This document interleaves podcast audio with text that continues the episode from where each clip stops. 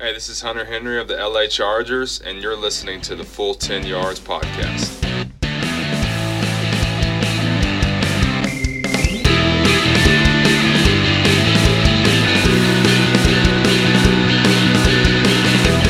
Yes, welcome in everybody. This is the podcast where every yard does indeed count. Your ears are glued into the full 10 yards, and those ears do not deceive you. I am not Tim Monk, as you can tell, um, but I am joined by Tim this week.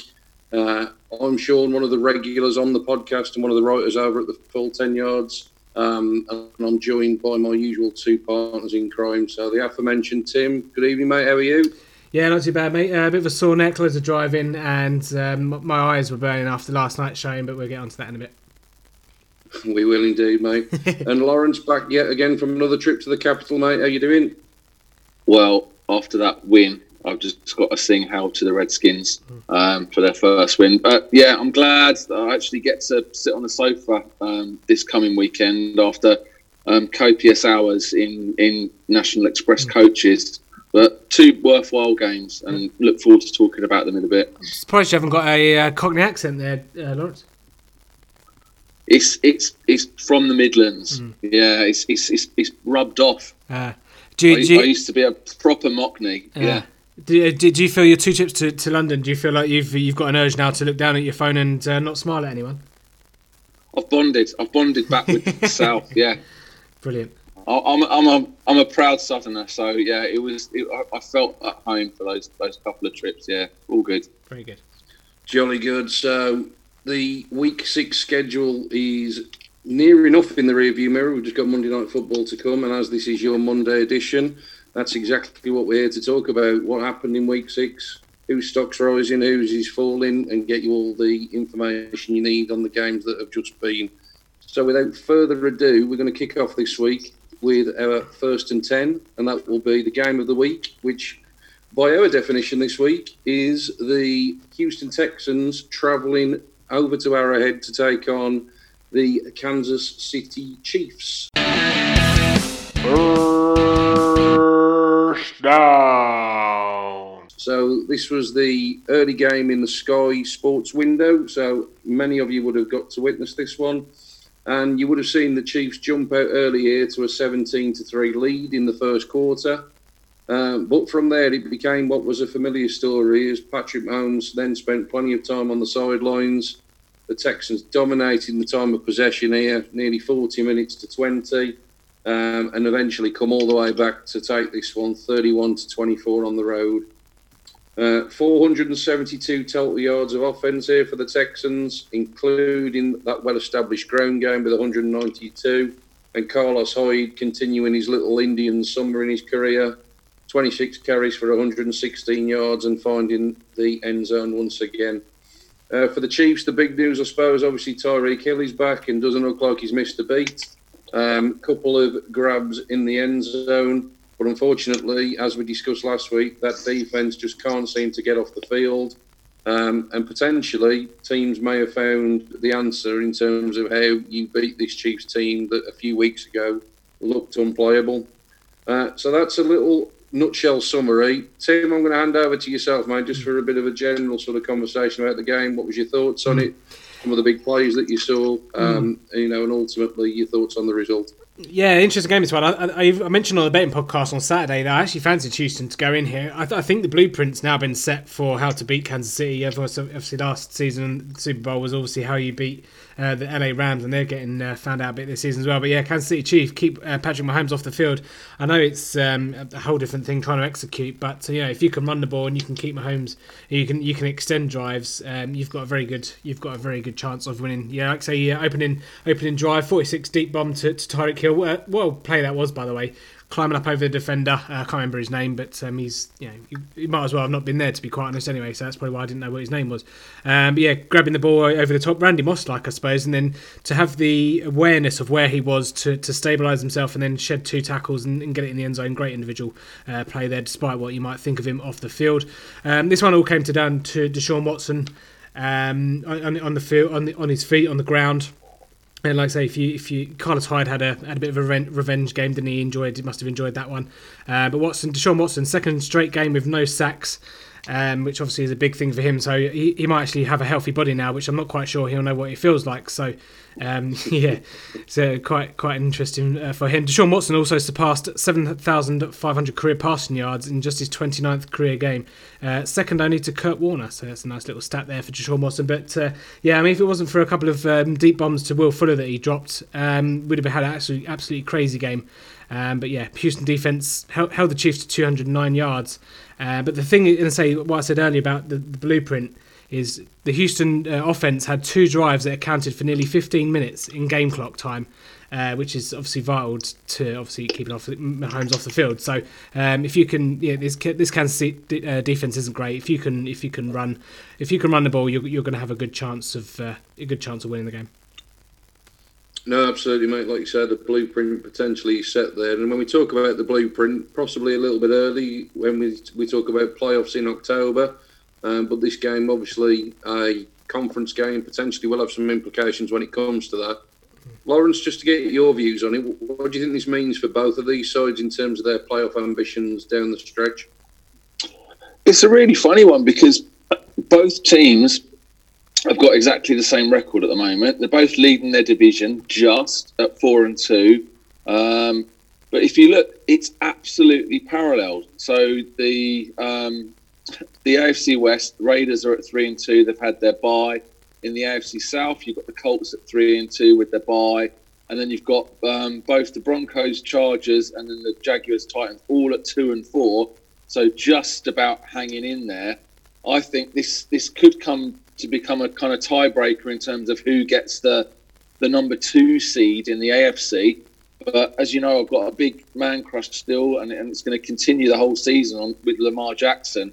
Um, I don't think the Ravens have, have, shown their full plumage yet. So I think this is this is it's going to be a tough one for the for the Chiefs to swallow because um, as it stands, we've got the Patriots that are just the, the class of the AFC. Um, nothing's really changed there, but this is a big momentum um, win for the Texans. Hmm. And just one little statistic out of all of the the numbers that have come out of the, the game on Sunday, I think one of the biggest numbers was zero, which was the amount of sacks that Deshaun Watson took, because that was one of the one of the big problems that the Texans have had is is is um, you know a leaky offensive line. They are now playing at a much much higher level, so I think if Deshaun Watson can avoid being sacked in games, I think the sky's the limit. Mm. Just want, before we move on, Sean, I just want to mention, yeah, that, you know, it hasn't been obviously sacked through two games, but they have played Atlanta and they have played Kansas City, not notorious for, for getting pressure to the quarterback. So it'd be interesting to see going forward whether or not it is the offensive line or maybe if it's just a kind of a case of it's who they played. So um, and let's let's not forget also in this game, uh, go might go under the radar is the the Chiefs uh, kind of threatened to, to blow this one away. Obviously, uh, opening touchdown drive from Kansas City and then the Carlos Hyde fumble. So um, they did they did they did well there to, to overcome that, that off that that early the, those early setbacks. No, absolutely an impressive win, certainly on the road as well. Um, and like, like Lawrence alluded to, they're potentially going to have some tiebreaker implications down the line. Um, you know, so very impressive result for the Texans on the road. Uh, Chiefs fans, Texans fans, get in touch with us over at Full 10 Yards. Tell us what your views on the game were. Be interested to see how you feel your sides are going to fare down the stretch as we get towards that playoff run. Um, but we're going to move on now, guys, to second and 10, and we'll concentrate on the games in the early window. Second down.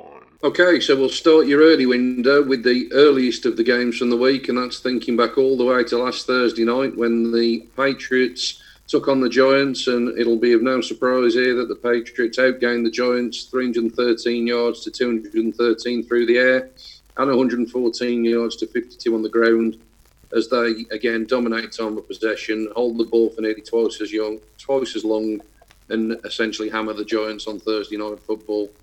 Uh, the Patriots' defense and special teams are quite possibly fantasy football's darlings of the season. Dominating here again, two more scores in this one and another three interceptions.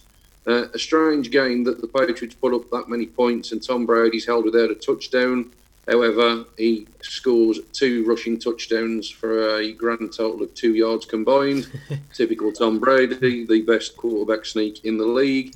Um, good news for Giants fans, a bit of a welcome back game for Golden Tate, six for 102 and a 64 yard touchdown against, um, you know, it was a completely depleted Giant side, already without Saquon, also didn't dress Evan Engram or Sterling Shepard. It was always a tough ask. It was essentially made impossible with the injury report. Uh, Giants certainly looking better, but this was a, a, step too far. And as we've already said, Patriots still the class of the AFC, despite some question marks mm. just around want, that offense. Just want to just want to point out, Sean, as well. Probably won't come to uh, anyone's surprise that Tom Brady is now is the oldest player to score two touchdowns in a game. Well, he's got every other record, so why not that? yeah, just to tack them, tack them all on. Also, are, are, you, are you, done with uh, this game, uh, Sean? Yes, mate. Yeah, yeah. I just, I just want to point out from a fantasy perspective, New England's defense is absolutely killing it. Um, if you if you'd have put the New England's current score into last week into last year's uh, scoring, there'd have been the new, the uh, defensive eight, and that's all season. And we're not even halfway through the season yet, and they're already the defensive eight of last year. So yeah, phenomenal mental absolutely mental phenomenal. yeah okay we then got a bonus early window if you like because the london game this week was an early kick-off so football not just for seven hours commercial free, but for 11 hours commercial free. Scott Hanson had himself a field day. Lawrence, you were there to watch it. Talk us through Panthers and Bucks.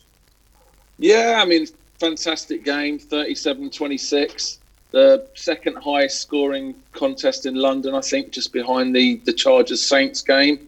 Um, it was another revenge game, this time for the Panthers defensive tackle Gerald McCoy, who got two and a half sacks and tied the Panthers with four quarter. I'm sorry, led the Panthers with four quarterback hurries and two tackles for a loss. So big game for McCoy coming back playing the Buccaneers. And wait there, wait there. Sorry, I've just got to interrupt you because there has been a possible global terror threat. The plane carrying Jameis Winston has just been intercepted. Way. uh, uh, rehearse that one. Um, so he, his his five picks uh, was only complemented by his seven sacks and two fumbles, um, one of which he lost, and um, he was you know he was completely let down. Jameis Winston was completely let down by by a moribund run game that had absolutely zero impact. Um, the fact he got 400 yards passing was um, symptomatic of playing catch up all game, not the fact that he was you know finding his targets. Um, and kind of the yeah just just just kind of just didn't work. And, and seeing him live he, he just didn't look comfortable. He was he was getting hurried the entire game. Um, run CMC unfortunately was a bit more like walk CMC um, as he was held to 57 yards in total on 26 touches um, obviously his two touchdowns made up for it um, in terms of fantasy production and I think his 25 yards um, catch and run was an absolute beauty. Um, probably my favourite touchdown from the from the night.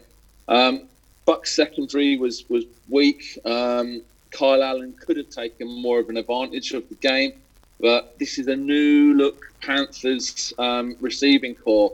They're no longer reliant on the big old bean poles like Kelvin Benjamin. Instead, they've got DJ Moore and Curtis Samuel, who both they might be fast, but they're both five foot eleven. So I think there was there was a you know that was something that they couldn't quite take as much advantage of as they as they should have. Um, it was a three-hour, 26-minute game, so fans got their money's worth. But um, unlike the razzmatazz of last week's opening game, there was no halftime show, no performance, and instead we had a, a youth flag game um, where there was one young man who looks about five years older and more developed than everybody else. Um, not quite to the extent of the legendary. Have you seen the legendary clip of um, Chiefs head coach Andy Reid as a 13 year old who looked like a man amongst nursery school kids in a pass punt kick competition from, from back in the 70s. If you haven't seen this clip and you're listening to this podcast, pause the podcast now and look up Andy Reid punt pass kick and then come back on because it's, it's, it's, it's the most incredible bit of footage you're ever going to see. Um, just want to say that, that we, we were blessed with some dry weather for the game it was obviously damp and miserable getting there, but once we were there, fantastic. Um, and we even got a bit of blue sky towards the um, third and fourth quarter. Um, and I just just a couple of little personal notes that you won't have seen by watching the game on TV. Um, firstly, I want to shout out to the Bucks receiver Mike Evans, who in the warm-ups came up and interacted with a with a teenage fan who was wearing the same jersey as him. And then the young man even got given a, um, a, a warm-up ball thrown to him by a member of the training staff, which he was he was that excited he was shaking. Um, You sure it wasn't Jameis Winston warming up with interceptions? no, no, no, no. he, was, he looked all right in warm ups, to be fair. Um, and then the other one, really kind of nice moment, was um, during the game. One of the um, line judges spotted one of the players had a towel, their kind of hand towel had fallen off their belt.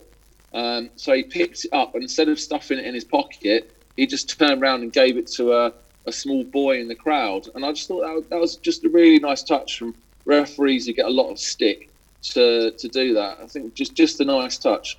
Um, I mean, overall, it was it was fun to see a lot of touchdowns and a, and a lot of superstars. Um, and in, in a weird way, it was actually better to see Carl Allen on form than Cam Newton, who's been off kilter for about twelve months now. No, absolutely, mate. I think Carl Allen's certainly stamping his authority on that team. They've got an interesting decision when Cam does get fit, if he does get fit indeed, as to what they do at that position. But sounds like another great weekend down at Tottenham. I think that stadium seems to have really hit the nail on the head when it comes to hosting these games. Uh, so fingers crossed for a good slate next year. And obviously Wembley's got a couple of games coming up. It's going to have um, a big act to follow. Um, let's get back over to the States then. And Tim, you're going to whiz us through Saints, Jags, Minshew magic seemingly faded in this one. Yeah, I'm not sure. I'm not sure I'm going to be able to get a minute of content out of this one, but yeah, it was a defensive game, wasn't it? Um, Gardner Minshew severely limited by the Saints defense, and I, think we need to be talking about Cameron Jordan a bit more on the defensive side of the ball as well. He's uh, very much an afterthought when you think of all the other guys that are um, making the headlines at the moment in the NFL. But uh, interesting stat for you: when uh, the, when the Saints scored that touchdown, lovely touchdown to Jared Cook as well, uh, was their first touchdown uh, in the first quarter of a game since Week 16 last season. So uh, seven game streak um, was the was the active the longest active streak in the NFL. So um, yeah, Jared Cook there, lovely.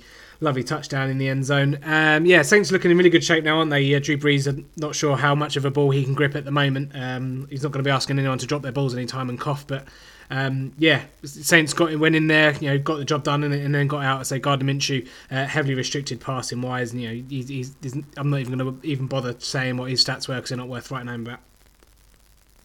Yeah, the Saints defence really stepping up to the plate, helping uh, keep that club going while Brees is injured. And, and like you say, they would have absolutely snapped your hands off for the record they've got now when he went down against the Rams. Uh, we'll move on then to Seahawks Browns, which I will whiz you through. Entertaining game this one, certainly for the neutral, or for Seahawks fans for that matter. Um, Russell Wilson continues to make his push for MVP um, as he brings the Seahawks back from a big early deficit to win 32-28 on the road. Um, Browns showed glimpses here of what everyone thought they might be, and it was a little bit similar to what happened in Baltimore a couple of weeks ago. Three possessions resulted in three touchdowns, two on the ground. Nick Chubb, um, as usual, looking really good. Baker Mayfield actually took his first um, rushing score of his career as well, um, and found tight end Ricky Seals Jones for another big play through the air. Um, he has looked good in limited action so far with the Browns, with Njoku's down injured currently. Um, however, the Browns then became what we'd like to call the Cleveland Browns. Completely loaded, um, four turnovers, including three further Mayfield interceptions. Although, to be fair to him, two of those were via deflection off receivers.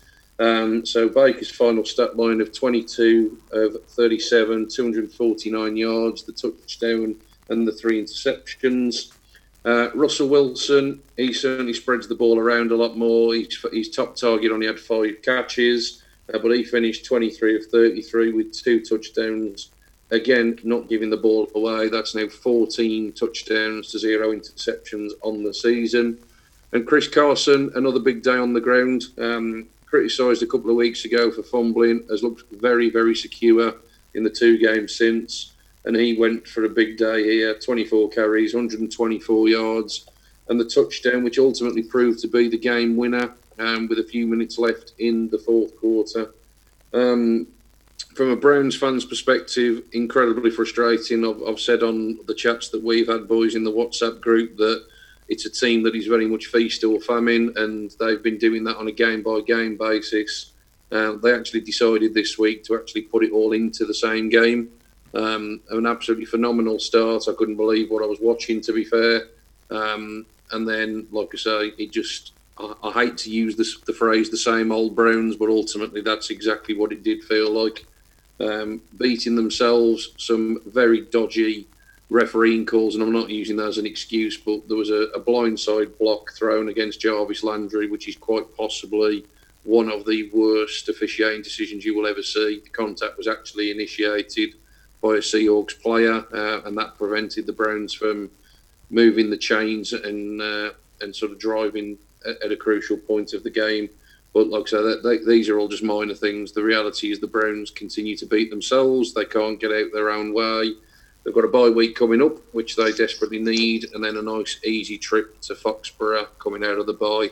Um, so just what the doctor ordered, I'm sure. Um, as for the Seahawks, again, do what they do. They were there to mop up the pieces. They never really where you, I would suggest, with anything spectacular, but they always do just about enough.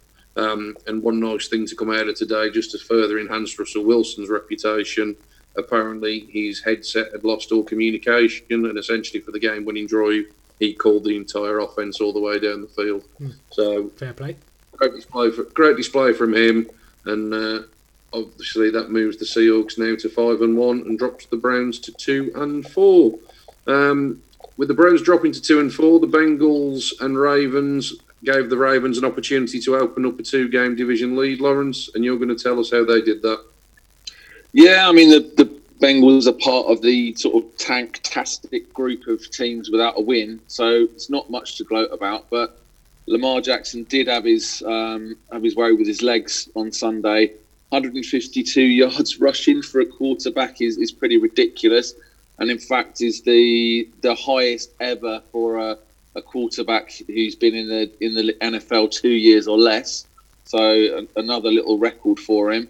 Um, and at this this current rate, because I, I, love doing a Lamar Jackson projection, he's now projected for over 4,000 passing yards and, and over 1,250 rushing yards. Um, but more importantly, the the projection at this rate is that the team will finish 10 and six um, in terms of wins and losses. Um, and I think that's enough to win the division. Um, more, than, more than enough. yeah, I mean, the least we talk about the Bengals running game, the better. Um, wide receiver Alex Erickson's one kind of gadget play yielded more yards than that of Joe Mixon and Giovanni Bernard put together.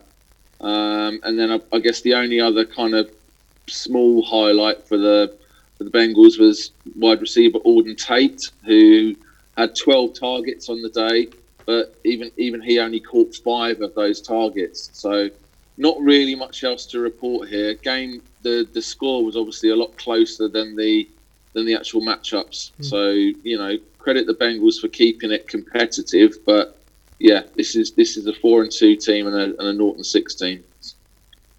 No, absolutely, mate. Um, I don't think we're ever going to agree on your man crush. I'm still not convinced, and I'm not sure 152 yards rushing is a good stat for a quarterback, but we'll leave that debate for another day. Um, it's amazing what Tim, Bengals defense does, isn't it? Yeah, indeed, indeed. We didn't even talk about uh, the opening kickoff return by Bengals as well. Yeah, it's very rare you actually see a kick-off return now. That's probably why we've all forgotten him. So used to people just taking a knee that actually, when someone runs back, one runs one back, it uh, it goes under the radar. Yeah. Um, talking about a team that was very heavy run reliant and has all of a sudden found its pass game. Tim, Eagles, Vikings. Oh, this is a lovely game. This one, uh, yeah, Eagles pretty much shut down in, in the first half, wasn't it? It was a game of two, th- three and two teams. Big, uh, big game in terms of potentially wildcard aspirations as well. If uh, both teams um, going to finish second in their in their respective divisions. Although I'm not going to, get ahead of myself being a Cowboys fan, uh, especially after the last three weeks. But no, no, that's uh, that's for a bit later. Um, yeah, Kirk Cousins. This this Eagles secondary uh, is just trash, isn't it? Um, you know, Stefon Diggs three touchdowns and however many yards he wanted. To be quite honest, uh, Kirk Cousins continued to to feast on on the, the, the plays that were there deep downfield. He had a bit, more time, and uh, the the Eagles couldn't really do anything about it. It'd be interesting to see. Um, one of my one of my Eagles friends really thinks that they should uh, be knocking at Jalen Ramsey's door and seeing what they want for Jalen Ramsey. Uh, to be quite honest, and it's not the worst one in the world. You know, Howie Roseman and Doug Pederson uh, do like to, to spin the wheel a few times, don't they? Roll the dice if you like. Um, but here's a stat for you: Vikings are 14 and 0 since 2017 when they've led at the end of the first quarter. Only the New England Patriots have an equal stat line uh, as well. So just shows you once they get ahead, they are a good running team indeed. But this, yeah, this defense was uh, was fierce to say. I think they limited uh, Carson. I think they had two first downs in the first half or something stupid like that. Well, uh, sorry, the first first quarter or something stupid. Um, yeah, totally on lockdown. And if, if you say I think what was it 20, 24, 24 10 down at the half. Uh, big big interesting call uh, made by Doug Pederson actually to, to go for it on fourth down instead of um, well, I say go for it. It was a fake, uh, fake field goal attempt, Jake Elliott, but uh, the uh, Vikings snuffed that one out, and it, that was kind of all she wrote on that one because the uh, Eagles come out second half, first drive and scored. So, um, yeah, could say that that might be appearing a bit later on in the podcast. But yeah, Vikings get ahead early, um, kind of started to clench their. Uh, their backsides a little bit, should we say, to so I don't have to bleep it out. Um, got, I think they got 24, 24 20, I think it got to, and then um, yeah, the rest the rest was history. Uh, Kirk Cousins again is a deep one down to, to Stefon Diggs, and uh, Vikings come away with a big win. Yeah, like you say, going to potentially have some playoff implications down the line. Really pleased to see the Vikings passing game coming back to life because I think, you know, I sort of said at the start of the season I fancied them quite strongly in that division. I think they're the most complete team. Um, and those two receivers are as good as anybody as a pair. So good to see that that seems to be clicking. Um, Kirk Cousins does what he does. He beats up on teams that he should. Um, it's always a case of get him in a tough spot We'll get him in prime time, and then he, he seems to, to fade back into the shadows. But we'll finish the early slate with the, the game that everyone was waiting for. Kirk Cousins' old team, the Tank Bowl. Someone was going to have to win it, and it was the, the Redskins victorious as the failed two point attempt saw them hang on for a 17 to 16 win in Miami. Um, it was just it was anticipated throughout the week that the Skins would try and establish the ground game, and they did just that in this one. Adrian Peterson more than doubling his season output, um, 23 carries for 118 yards. Um, but all the scoring came via um, impressive rookie Terry McLaurin, who grabbed another two touchdowns to continue his fine start to his rookie campaign. Um, this game threatened to, to sort of reignite a bit of Fitz magic. Josh Rosen hit the bench after going 15 of 25 for a paltry 85 yards and a couple of picks. And Fitzmagic did engineer 13 points in the fourth quarter, but that failed two point attempt that we've alluded to ultimately meant that the comeback fell short and the tank is very much still on. Um, Lawrence, I can't not let you have your moment here, mate. You've waited a few weeks for it. How does it feel to finally get a, a W in the win column? It's it's an almighty relief, I have to tell you. I mean, I'm, I'm shocked the Redskins got the win after that um, that Fitzmagic comeback. I mean, he was he was one two point um, conversion from his his sorcery magic, making a bigger comeback than a thirty something year old Harry Potter with facial hair um, but obviously not as good as as, as Ryan's himself. Um, lucky, yeah, but we'll take the win. Little interesting note here is that we were the only NFC East team to have a victory this week. um, so that, Mark, that was quite satisfying. Mark that one in your calendar. Yeah, yeah, exactly. and um, um, you know, just a little side note. I mean, Coach Callahan, our, our interim head coach, it's his first NFL win as a head coach since 2002. So you know, you say we're patient waiting six weeks for a win. He's waited 17 years for one. So, um, you know, I can't say credit where credit's due because, you know, if it wasn't for that um, pretty awful execution um, of the play, the Chad O'Shea, Dolphins offensive coordinator, calling a, uh, a, a, a, kind of swing screen pass to Kenyan Drake, who just I, he looked he looked a bit stunned that it, it went his way. It was I think they had no know, intention in, of making in, that.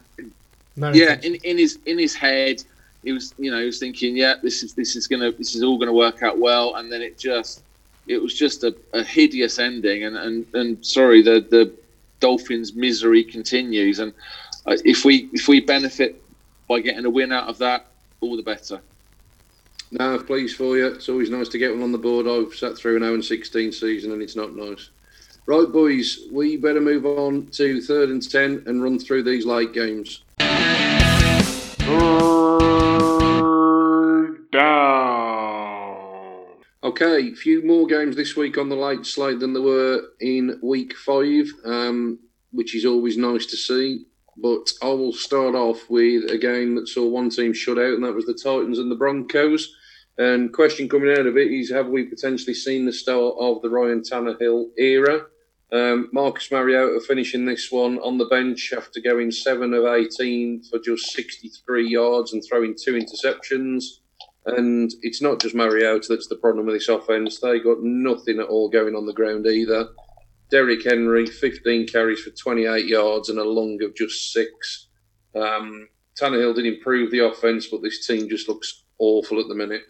Um, Vic Fangio has all of a sudden got the Broncos firing defensively after having no sacks to start off the first few weeks, seven in this one, along with three total interceptions and a forced fumble.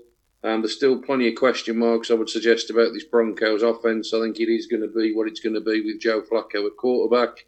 But nice to see Philip Lindsay getting going. Um, he found the end zone again here this week. Um, and again, this is a te- this is two teams now with the same record, but trending in completely different directions.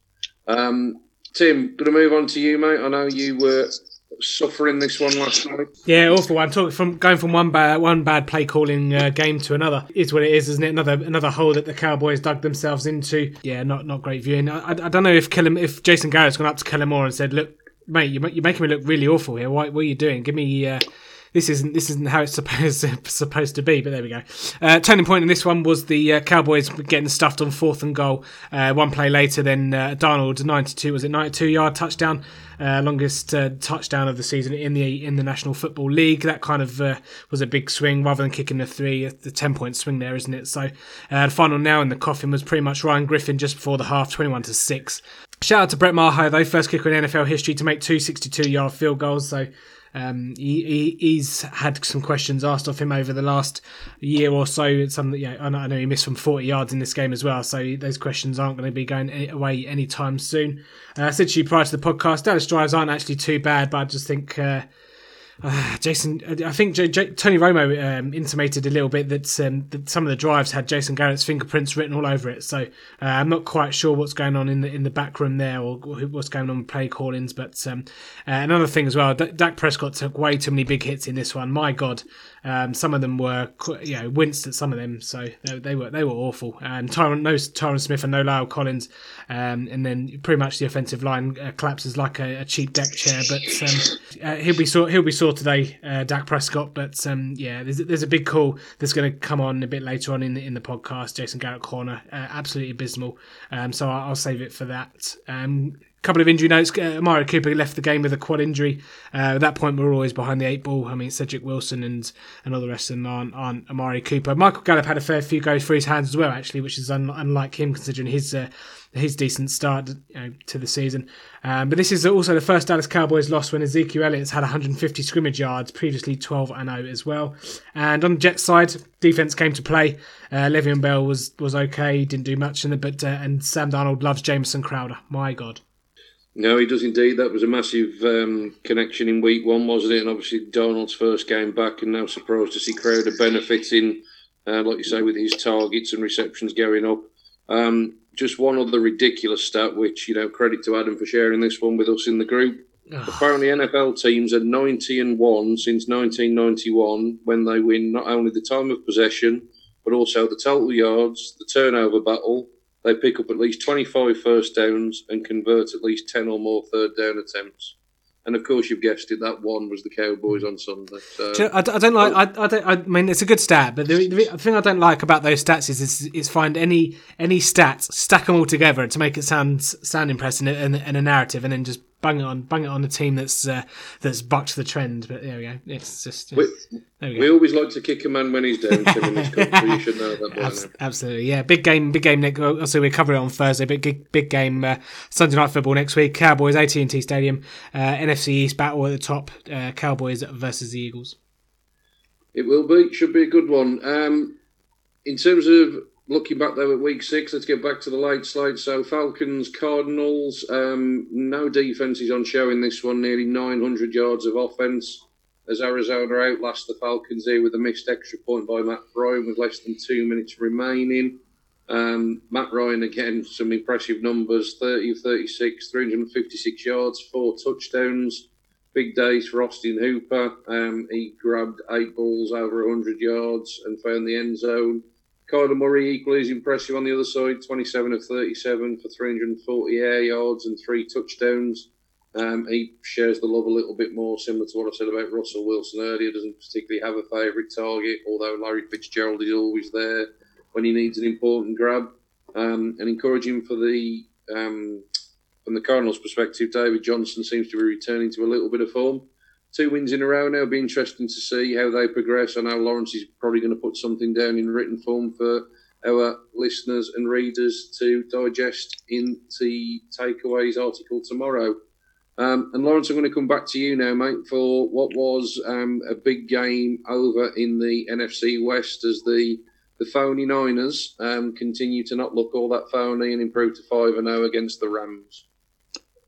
Yeah, I just wanted to say, Tim, in terms of my um, my order, I'd like a, a, spicy falafel pita with roasted vegetables, cold slaw, and some pickled jalapenos. If that's all right with you. Yeah, I got. Um, so we've got the 49ers now standing at five and zero, oh, um, and they whilst they've got the probably just slightly more impressive Seahawks breathing down their neck at um, at five and one in the NFC West. Um, and yes, the, the Hawks have played one more game, but the, the 49ers defense is um, absolutely no joke at all. In fact, they're that serious that they didn't allow a single third down conversion all game, which is just ridiculous for a, for a you know team that's paid to move the ball. Yeah. Also, on top of that, they also Not restricted uh, fourth down as well. They yeah, uh, not five, the? Rams out for four on fourth down as well. Yeah, yeah. Yeah, I mean the Niners D has allowed less points than the Bears and the Bills, and only the mighty Patriots defense has been stingier. For for the Rams with Todd Gurley out, the threat of Malcolm Brown and Darrell Henderson was was unable to get any traction. Um, and Jared Goff had his worst passing game in his NFL career. In fact, it's the it's actually the second game that he started when he's gone under 100 yards passing and that was also against the 49ers when he was a rookie. So the Rams have joined the Cowboys in the NFC East with their cold streak of three consecutive losses. And if the Rams can't beat the Falcons next week, then I think arguably they can kiss the postseason goodbye. I'm, I'm being bold this early in the season, but this is a team on the slide. In fact, I think it's that serious with the Rams that they might actually look at benching Jared Goff in favour of Blake Bortles. and if you're if you're benching someone to put Blake Bortles in as a replacement, then you know you really are in trouble. So I think that's um, it. May be the Rams' only option at this stage. They're they're gripping onto a pole that's greasier than a train spotter's comb. Um, I think the 49ers face the, the Redskins in DC next week, Panthers at home, and then the Cardinals um, in their next three. So they'll be expecting a to go seven and one, and and hoping for eight and zero, oh, which is possible. And Jimmy Garoppolo, whilst he's not the complete package by any means, he's thrown five picks, but he's only taken six sacks all season. So I think that's partly down to the quality of the offensive line, and partly the ability to read the field and know the situation. Mm. Disagree, but we'll, we'll we'll argue that at a, a later point. Okay, uh, we'll close out the, the late schedule with the latest of them all. Sunday night football, which uh, I suppose in hindsight NBC would have wished they'd have flexed out as they had the Steelers and Chargers. Um, Chargers do what the Chargers seem to do, dig themselves an early grave and unable to get themselves out of it. Um, Philip Rivers with a couple of big turnovers early doors in this one, and with Devin Bush being the recipient on both occasions. Um, Steelers um, then lead essentially 24 to nothing, and like I say, the comeback comes up short in the fourth quarter. Um, I, I, wrote this last week, and it still surprises me every week. I'm, I'm really struggling to understand why they are the LA Chargers. Um, I saw nothing but yellow shirts in the crowd yet again on Sunday. I think the NFL really need to look at that. And if we are going to get a London franchise, I wouldn't be surprised if the Chargers are a candidate to move because I just do not see a market for them in LA. Um, but that's a different story altogether. In terms of the products on the field, horrendous day at the office for them. Um, on the ground, Ekeler and Gordon combined for 32 yards between them. Um, and like I say, Philip Rivers didn't recover from those two early interceptions, and the Chargers never got out of the hole. Um, Devlin Hodges wasn't asked to do an awful lot, um, but he was relatively neat and tidy with what he did do 15 of 20 for 132 yards. Um, and it was a nice um, bit of a bounce back game for James Conner. Um, he left it injured um, in the second half, but it was probably his most productive game, which is probably reflective of the season he's had because his final stat line doesn't jump off the page.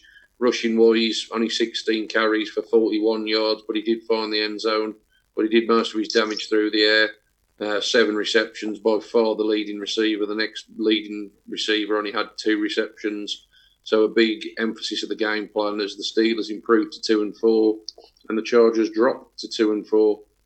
Uh, so that's your week six games in the book there, boys. We've gone through every one of them, through from Thursday night football to Sunday night football. Um, some big wins in there for a few teams, um, and we will move on to fourth down. It will be fourth and ten when we come back, and we'll be debating which rookie head coach is underachieving more than anyone else. Fourth down. Okay, so trying something new this week for fourth down. We're going to have a little debate. This is fueled essentially by the reaction that I was reading quite a lot on Twitter on Sunday night that the Browns need to fire Freddie Kitchens. Um, this is a guy that's six games into his NFL head coaching life. Uh, and it just got me thinking, really, that you know every year in the NFL we tend to see seven or eight coaching changes, and I just thought it'd be interesting to see at this stage what the records were, and, and just have a bit of a debate between ourselves in terms of who's doing well, which is probably very easy to to establish when I go through the record shortly. Uh, but more importantly, who is underachieving um, from what the expectations were. Um, so just to remind everyone, let's just go through who we've got and what the records are. So we have Zac Taylor at the Bengals, who are 0 6. Brian Flores at the Dolphins, who are 0 5. Bruce Arians at the Bucs, 2 and 4. The aforementioned Freddie Kitchens at the Browns, 2 and 4. Cliff Kingsbury with that always awkward in two, three, and one. They really need to think of how to get rid of the tie in the NFL. It just spoils the records for everybody. Vic Fangio at the Broncos, two and four, and the only guy with a winning record, and you would have probably been surprised at this record if we're being honest, is Matt LaFleur, who's Packers at four and one. So a combined 12, 27 and one for the new head coaches, guys. Um, so that's the question I want to ask you. Who's been the most disappointing and why? I'm going to give you a couple of minutes each to, to make your case. So, Lawrence, I'm going to start with you, mate. Your two minutes, and I will cut you off. Start now. Um, I'm most disappointed. Um, sorry to say, Sean, with, with Freddie Kitchens. I mean, the momentum that the Browns had from the end of the 2018 season just hasn't translated into this season. I mean, they won three out of their last four, um, ending last season. Um, they've had two wins out of six games now. They're two. They were two, three, and one after six games last season without Odell Beckham. Um, I mean, don't forget this was the Sports Illustrated cover team going into the season with their big preview magazine, and now they're struggling to just live up to the hype. They were competitive against the Seahawks, but Mayfield has regressed, and the chemistry is more like a primary school than a um, something from quantum physics between Kitchens and Mayfield. 21st in points scored and 20th in passing yards is not going to win you a division title. 14 picks all of last season for Mayfield 11 in six games so far. Something's clearly wrong in the kitchens, and this could be a, a one and done if results don't start improving. Yeah, absolutely, mate. I can't disagree. As a Browns fan, I obviously get to see it up close and personal each week. I think you make your case very well. You're well within your two minutes, mate. Any final uh, stats or remarks you want to add to your argument? No, I, I just think it's a shame because I think I've, I've got a personal soft spot for the Browns. Think in the 1980s when it was um, Bernie Kosar and Frank Minnifield and um, the, the, the Dog Pound kind of first came onto the scenes and on British TV, and obviously the drive and the fumble and all of this. So I've, I've always had a soft spot for the Browns, but I think you know there was so much expectation heading into the season, and it just it's just a real shame that it hasn't happened because this is a team with a, with a huge amount of tradition and and mod you know fans that have joined kind of the NFL since we've had games over in um, in England haven't really seen the best of the Browns at all. So you know, it's it's, it's sad in a way. I, I, can't disagree with anything you've said there, my friend. Um, Tim, going to chuck it over to you, mate. I know you've got a different candidate that you deserve an so your two minutes, mate. Start now. Yeah, I mean, for for me, it's going to be it's got to be Tampa Bay and Bruce Arians. I know he it's, it's strange really because you kind of think with Bruce Arians what's going on in Tampa Bay it's kind of taken the gloss off of his golden statue a little bit isn't it?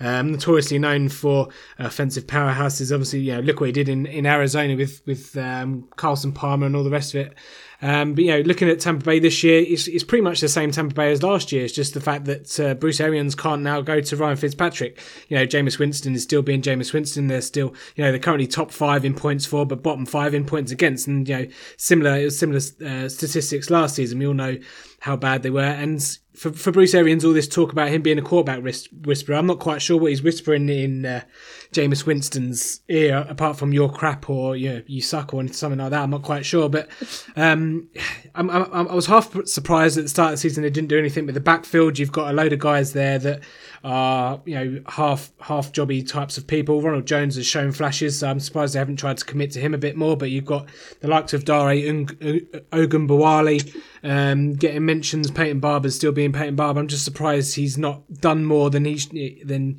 perhaps some people in, in Tampa Bay would have expected. Um, you know that defense is going to be. You know, you can't really do a lot about that. Todd Bowles has not exactly come in and, and done much. Um, you know, I'm not saying that they're going to fire Bruce Arians anytime soon, but considering where they were this time last season, where they are now, nothing has really changed. Uh, the, you know, the, the, the division was there to, to be gotten at in terms of maybe making a wild card. I just don't think Bruce Arians has, has done a lot there, but I'm sure he'll be given time. Um, and say this off season could be quite a tumultuous one in terms of um, chemistry because a lot of people are going to be going out that exit door. Yeah, convincing argument, mate. Can't disagree with anything you've said. Did it with nine seconds spare, so well done, that man. Um, I'm going to round the debate off with another coach in the AFC North, and I'm going to go with Zac Taylor over at the Bengals. Um, when you think back to the off season, what was the blueprint that everybody was looking for? They were looking, quote unquote, to hire the next Sean McVay. And what a better way than actually bringing somebody in off Sean McVay's staff and, and bringing in a young, supposedly offensive minded guy in Zac Taylor. Um, this is a Bengals team that is now ranking 29th in the NFL in terms of points for, averaging just 16.2 points per game. And I don't know whether it's just, you know, me reading it wrong, but it seems as though every week I look at Andy Dalton's stat line at half time and he's literally like completed less than five passes in the first half. This team seems to be, you know, only sort of primed, if you like, after half time adjustments. Um, and they just get off to really slow starts and, and, again, you know, can never get themselves dug out of that hole that they find themselves in. Um, in terms of the ground game, Lawrence mentioned how disappointing it was this weekend earlier. Um, you know, you've only got to look at it for the season. The average is, you know, three yards a carry. Uh, only found the end zone twice rushing. That's not going to get the job done. Uh, it may well be a pass happy league, but you need more production on the ground. But more importantly, if you look at the run defense against, this is a team that's given up already 1,100 yards on the ground, um, nine touchdowns, averaging over five yards a carry. Um, it's a team that, you know, at the minute is 0 6 realistically speaking, don't really see where the win is coming from. And, and although, yes, I would agree with Lawrence's view that the Browns possibly had more expectation, um, I think this is a team that, you know, others would have predicted to be certainly a lot more competitive in this division. And at the moment, they just seem to be whipping boys, um, you know, and ultimately they've got a lot to turn around in the second half of the season. Um, so there's our three arguments. Um, we've come up with three names there from the seven. Um, I think we would probably all be in agreement that Matt LaFleur doesn't qualify with a winning record and the Packers looking decent. You mean you mean Aaron Rodgers, Sean? Uh, well, you could say that. It'd be interesting. Um, be interesting to get the views of our listeners again and our readers. So we'll potentially open this up to get some debate on it. I think it's always interesting to look back at these decisions part way through the season because um, we always overanalyze them at the start when we know nothing. Now we know a bit. It feels like more of a debate. Um, but you know, for me, I don't think you fire a guy after six games. That's just my view, regardless of the record. Um, you know, even Bill Belichick didn't get off to the greatest of starts in his head coaching career. And these guys do need a bit of time. Uh, so that's fourth down, guys. I'm afraid that we'll have to turn it over on downs, but everybody get your hands ready to clap along. It's everybody's favourite corner. We're going over to Jason Garrett's corner. Yeah, boy. All you do, Jason Garrett, is clap your hands. All you do, Jason Garrett, is clap your hands.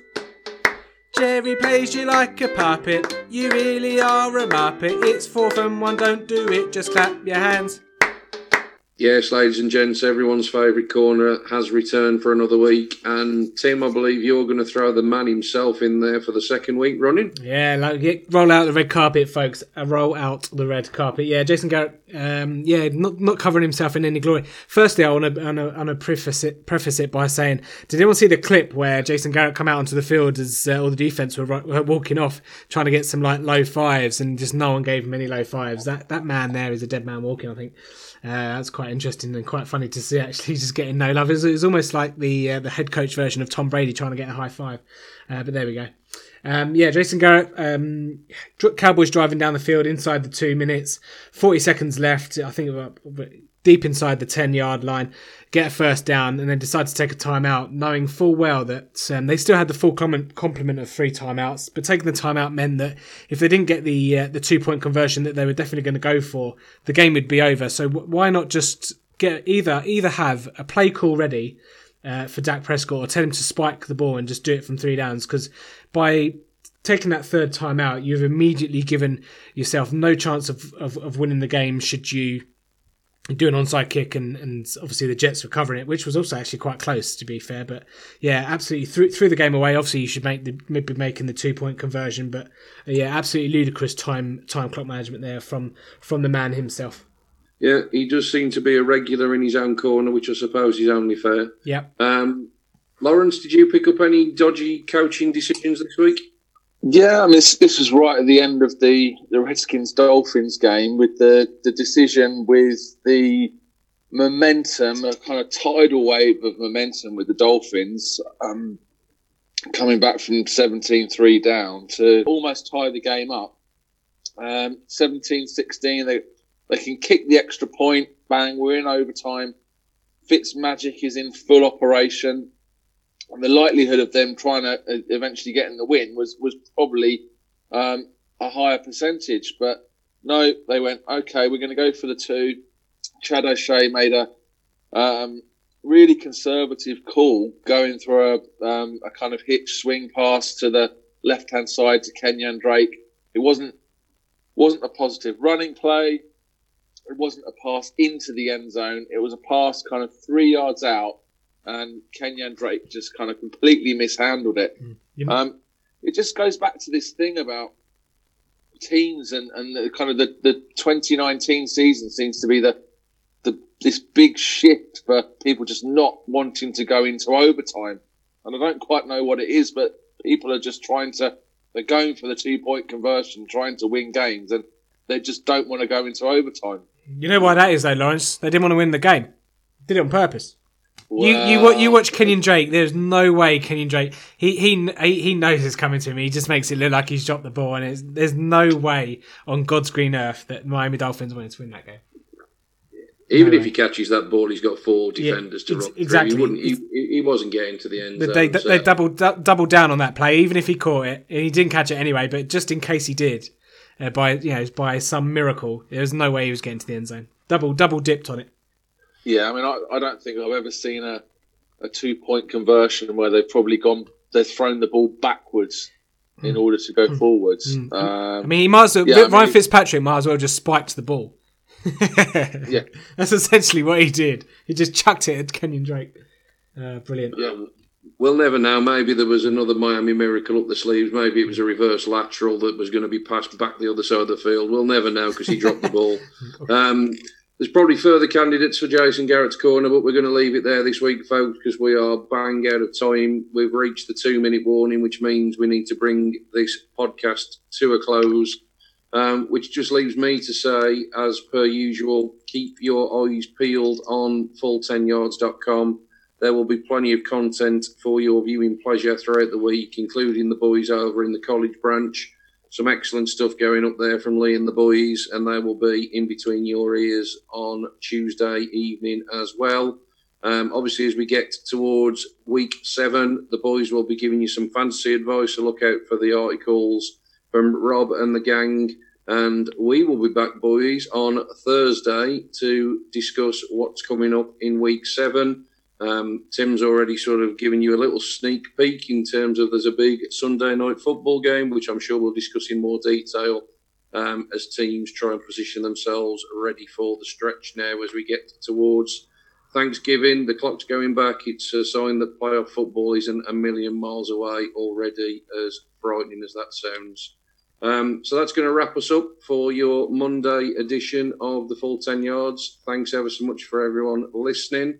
And it wouldn't be one of our podcasts without Tim closing in his own unique manner. So, Mr. Monk, it's over to you, pal. In the meantime, it's goodbye from Lawrence, take care, everybody. from Sean, Cheers, fellas. Enjoyed it. Thank you. and goodbye from me. In the great words of Kevin Cadle, it's a bye bye for now.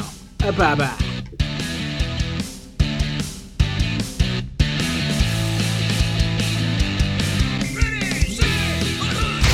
For listening to the Full 10 Yards Podcast. Follow us on Facebook or Twitter at Full 10 Yards or email the show full10yards at gmail.com.